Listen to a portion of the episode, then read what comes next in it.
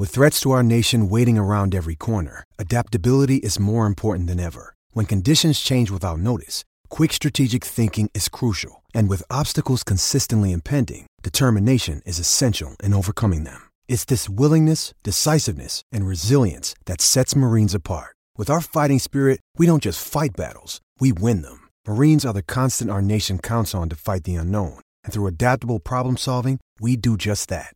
Learn more at marines.com. Step into the world of power, loyalty, and luck. I'm going to make him an offer he can't refuse. With family, cannolis, and spins mean everything. Now, you want to get mixed up in the family business. Introducing The Godfather at ChumbaCasino.com. Test your luck in the shadowy world of The Godfather slot. Someday, I will call upon you to do a service for me. Play The Godfather now at ChumbaCasino.com. Welcome to the family. No purchase necessary. VGW Group. Void where prohibited by law. 18 plus. Terms and conditions apply.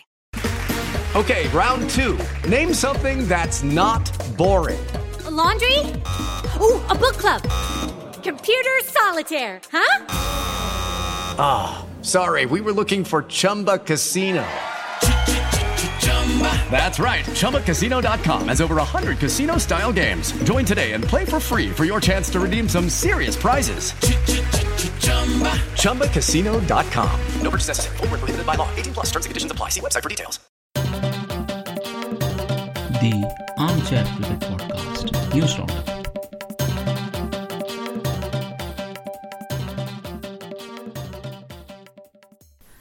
Hello all. Welcome to another episode of Armchair Cricket Podcast, a podcast focusing on Test cricket by armchair critics of the game.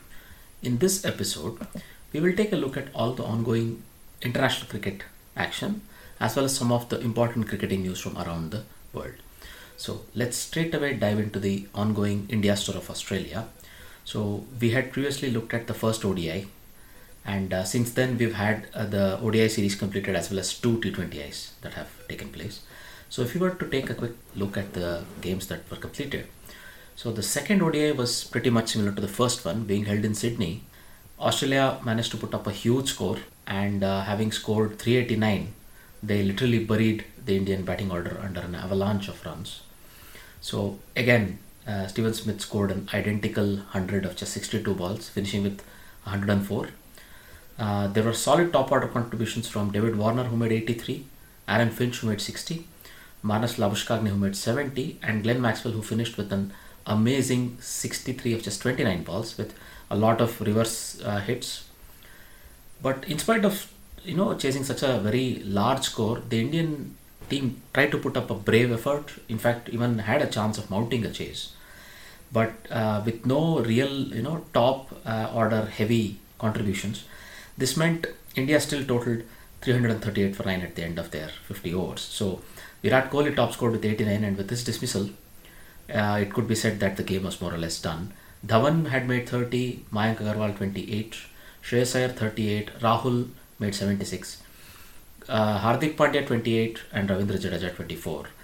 But you know, this meant Australia took the series 2 0. That didn't mean India wouldn't want to probably put one on the board. And that's exactly what happened in the next ODI. In the third ODI, which was held in Canberra, it was probably a different kind of a pitch. So it was said the pitch was sort of looking flat, but it, it had more, let's say, even support for both batters and bowlers.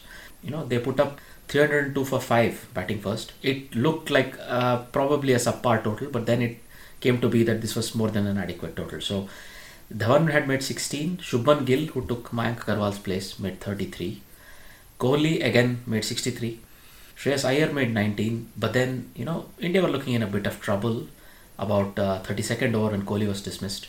152 for 5 could have, you know, been 240 all out or something like this. But there was fantastic finishing from Hardik Pandya, who made 92 of 76, and then Ravindra Jadeja, who made 66 of 50 balls. So this meant, you know, chasing a very tough target. Aaron Finch, the skipper, again made 75. But then there were not a lot of top order contributions. Marnus Labuschagne was promoted to open since David Warner was out injured with a hamstring injury. Moises Henriques made 22. Cameron Green made 21, the debutant. Alex Carey made 38. Glenn Maxwell 59 and Ashton Agar 28. But in spite of all these very good contributions, Australia were all out for 289 in the last over. This meant, you know, India had one of their own uh, victory on this tour, and it was 2 1 to Australia for the ODI leg. Moving on, if you were to take a look at the T20I leg, here India have been very, very successful, and uh, this basically means they are continuing their success also in the Australian tour. So, in the first T20I, which was again held at Canberra, India batting first made 161 for 7, thanks to Rahul, who was opening, made 51, Samson made 23, and Ravindra Jadeja finished with a very strong 44. You know, this did look like a middling target, but Indian bowlers came back really well with a lot of new faces in the bowling lineup. Deepak Chahar, Washington Sundar, Natarajan, and Yuzvendra Chahal was back in the 11. So all of these bowled really well. Of course, we should not skip the fact that Yuzvendra Chahal was a concussion substitute, the first of his kind for the Indian uh, team, where Ravindra Jadeja got hit on the head while batting and uh, he was withdrawn, and Yuzvendra Chahal was his substitute. It was not well received, it must be said, by the Australian contingent, but as far as the rules were concerned, I think the substitution was fine. And Yuzvendra Chahal had a you know very very big impact. He took three for 25, and along with Natarajan, who took three for 30, it meant that Australia were restricted. There were some good scores from Darcy Short, who made 34, Aaron Finch, who made 35 right at the top of the order, Mo- Moises Henriques made 30, but all of these were still not enough. Glenn Maxwell and Steven Smith uh, had a fallow score. Uh, that's very rare um, that both of them failed in the same game. But you know that meant India took off with a 1 0 lead in the T20I series. In the second T20I, which was then again shifted to Sydney, this was again a high scoring affair. Clearly, the Sydney ground is a very high scoring ground as far as both these teams are concerned. And again, Australia faced a few setbacks. We know that Warner was out injured. It looks like Aaron Finch was also rested due to an injury. We already know Pat Cummins' load is being managed, so he's not playing. So that meant Matthew Wade were recalled as a keeper as well as the skipper of the side, and he did good. So batting first, Australia totaled 194 for 5. So Matthew Wade made a 58 of just 32 balls opening the innings. Steven Smith made 46 of 38, Glenn Maxwell 22, Henriques 26, and uh, Stoinis finished off strong with 16. But you know, this was a very, very challenging score 194 for 5. But you know, the Indian batsmen came out all guns blazing themselves. Rahul made 30, Dhawan 52, Kohli 40. So, with these three laying a very, very solid foundation, Sanju Samson helped along with 15. But then in the end, again, it was Hardik Pandya who made a wonderful 42 of just 22 balls with two sixes and three fours, and Shreyas Iyer who made 12 of just five balls. Uh, they took India home in the last over with two balls to spare. So this means India have won the three T20I match series 2 0. The last T20I will be played tomorrow. That will be the 8th of uh, December, and following that, we'll see that the Indian team will uh, take a few practice games before getting ready for the tests. Now, moving on, if you were to take a quick look at the West Indies ongoing tour of New Zealand, so we had again only witnessed the first T20I in the last episode, but in the second T20I, New Zealand batting first really buried West Indies again with a lot of runs. So they batted first and made 238 for 3 in their allotted 20 overs. This game was held in Mount Maunganui and uh, made 34. Conway has really shown he belongs at the top level by scoring an unbeaten 65 of just 37 balls. But the real star of the show was Glenn Phillips, who made 108 of just 46 balls. Uh, well, 100 of 46 balls and then went on to make 108 in 51 balls. So, with such a huge target staring them down, West Indies nonetheless did not buckle. Brandon King was out for a duck, but uh, Shimron Hetmyer made 25, uh, Carl Mayers made 20, and then pa- Kieron Pollard 28. But towards the end, there was some heavy hitting by Keemo Paul and Fabian Allen. But you know, this none of this really would have helped West Indies win, and they totaled 166 for 9. So again, New Zealand take the three T20I match series 2 0 because the third T20I, also scheduled to be held in Mount Maunganui, was washed out after just 2.1 overs. So interestingly, for the first time, Mitchell Santner was leading the New Zealand side. Unfortunately, in his very first game, it was washed out. So, but knowing uh, the way he has represented New Zealand, probably he'll get more opportunities going ahead in the future. Now we shift to the Test match scene where the first test between West Indies and New Zealand began and also very rapidly came to a conclusion with New Zealand coming out as comfortable victors. So in this case, New Zealand batting first piled up a huge 519 for 7 thanks to their skipper Kane Williamson's 251. Tom Latham, who opened, made a patient 86 and laid the foundation with Williamson. And then Ross Taylor, who scored 38. And in the end, Jamieson, the fast bowler, who made 51, all supported Kane Williamson well. But as can be clearly seen, Kane Williamson almost made 50% of the runs and was the main linchpin as far as the scoring was concerned. There were a lot of extras, and West Indians, I think, when they looked at the green pitch of uh, Hamilton, got very, very excited. And I think they spread the ball around a little bit. Probably uh, not a lot of discipline to go around, except only Holder and Alzarri Joseph showing the little bit of, let's say, control that was required. But that meant, you know, West Indies had to put up a big score. But that was not to be. Even though the opening pair batted out uh, the remainder of the second day, they really batted out 25 plus overs to just, you know, take the score to 49. Beginning of the third day, you know, it was very disastrous for West Indies because they lost wickets at regular intervals, no real big scores, just a couple of 20s here and there, and they were all out for 138. So since they did not have to bowl a whole number of overs, the New Zealand skipper Williamson immediately enforced follow on, and most of his bowlers were really fresh. It looks like because in spite of taking four wickets in the first innings, you know Southee came back hungry, took another in the second, and Boult took one as well, and Neil Wagner took four in the second uh, to add to his two in the first. And let's say Jamieson, the fast bowler, the really tall, strong fast bowler, is coming along apace as far as New Zealand uh, bowling stocks are concerned. You know, he's been taking the place ahead of somebody like Lockie Ferguson. So he's doing really well, it must be said. And he took two wickets in the first innings and again finished with two in the second. But in the second innings, West Indies, again, it looked like it would be a similar tale because they had slipped to 89 for 6 with uh, Jason Holder also being dismissed and no real score in the, from West Indians. But Jermaine Blackwood was batting at uh, 6 decided right that he'll uh, take the game by the scruff of its neck. And then he was well supported by Alzarri Joseph. So Jermaine Blackwood made a 100 104 of just 141 balls. And Alzarri Joseph made 86 of 125 so they had a 150 plus run partnership.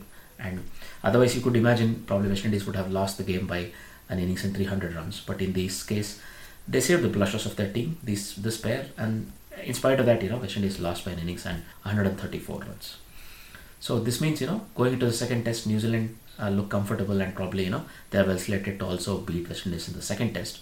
It remains to be seen if West Indies can mount some sort of a challenge, because as far as New Zealand are concerned, they would want to win all the test matches slated at home and give themselves a really good chance of qualifying for the finals of the World Test Championship to be held in England next year.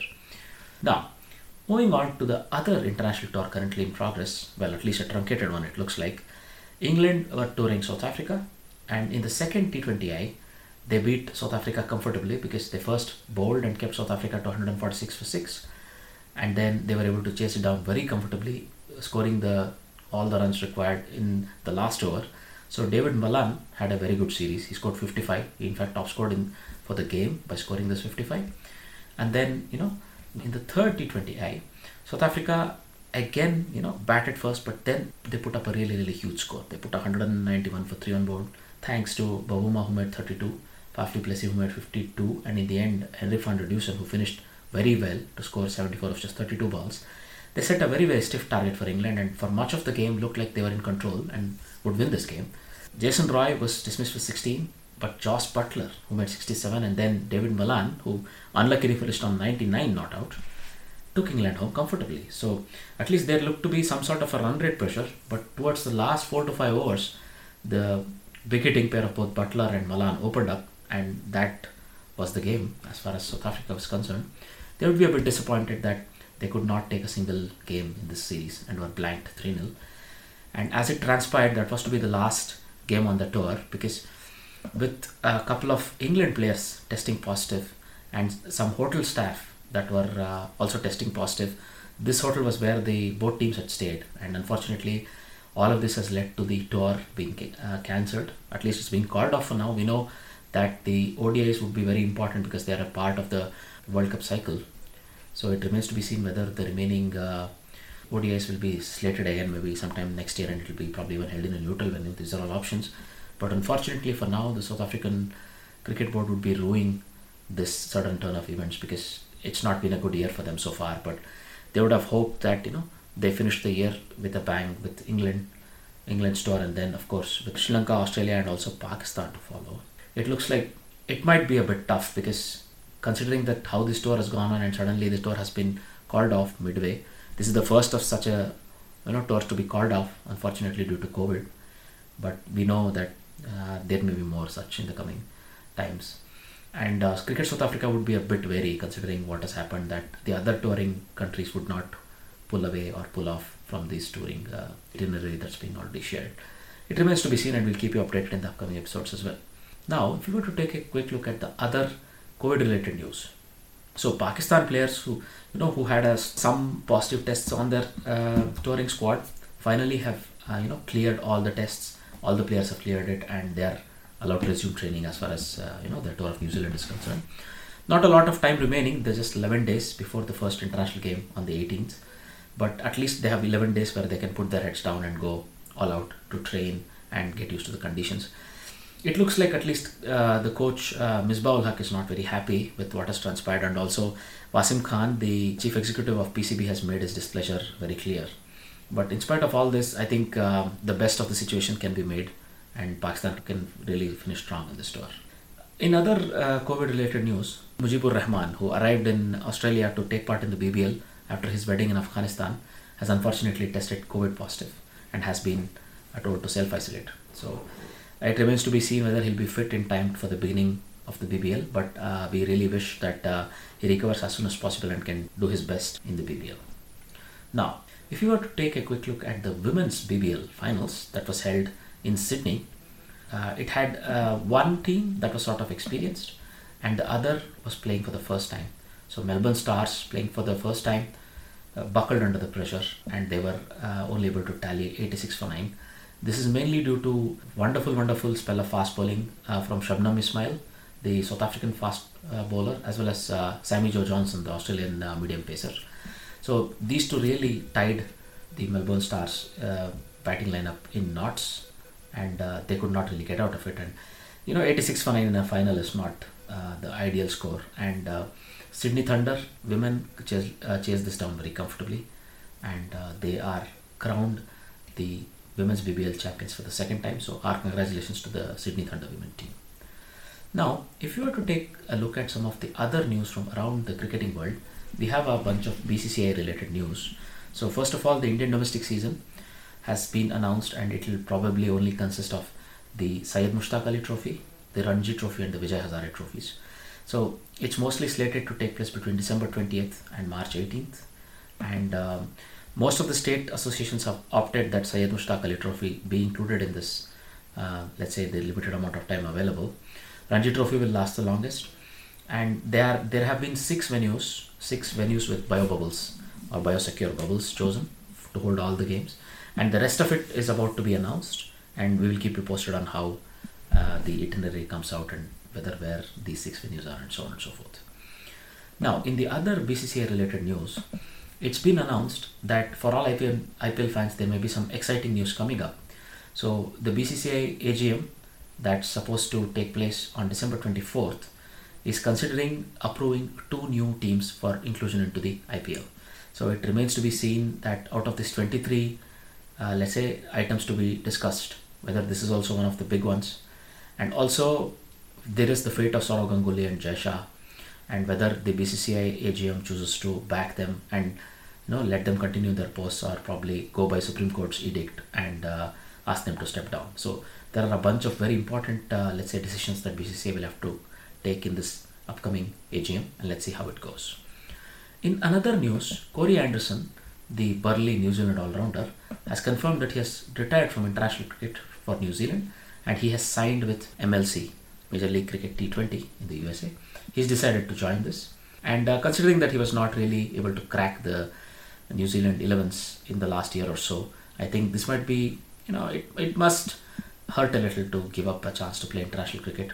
He's uh, represented New Zealand in 93 international games. He's, of course, still the holder of the fastest ODI century in men's cricket. And of course, he's also represented in himself in IPL and other T20 leagues around the game. It looks like the main, let's say, motive for him to do this is that his fiancee uh, Mary Margaret, who's from America, would probably appreciate it very much if he was to go and live uh, there along with her. So we wish Anderson all the best in his upcoming ventures. And I'm sure his, uh, let's say, his uh, big hitting days in the international cricket will be missed. In the last of such news, it looks like Channel 7 and uh, Cricket Australia are still at loggerheads, and Channel 7 has finally decided to take this to the next level, and they have decided to take Cricket Australia to the courts. So it looks like Channel 7 are not happy with the discount that has been offered to them due to the uh, you know varied and slightly truncated cricket itinerary that uh, Australia would have in this summer. One thing that has come to our notice is that some of the discussions that were held behind closed doors have been revealed by Channel 7 as a part of their, let's say, litigation in the courts. So it remains to be seen how this not so nice spectacle will be resolved in the upcoming days and weeks. We'll keep you posted in the upcoming episodes as well. Those were all the cricketing news that we would like to discuss in this episode. Thanks once again for tuning in, and we really hope to have your company in the upcoming episodes as well. If you have something that you would like to share with us, don't hesitate to get in touch with us on Twitter at armchaircrickpod, where we are live on most games, or via mail armchair.cricket at gmail.com. Also, you could leave a comment on our Facebook uh, channel, or you could leave a comment on any of the podcasting apps that you use to listen to us do leave a good rating for us if you think we deserve it, of course, on any of the podcasting apps you might use Apple Podcasts, Google Podcasts, any of these, and it would really give us a good boost. Thank you very much and have a good day. Bye bye. The Armchair Cricket Podcast News Roundup.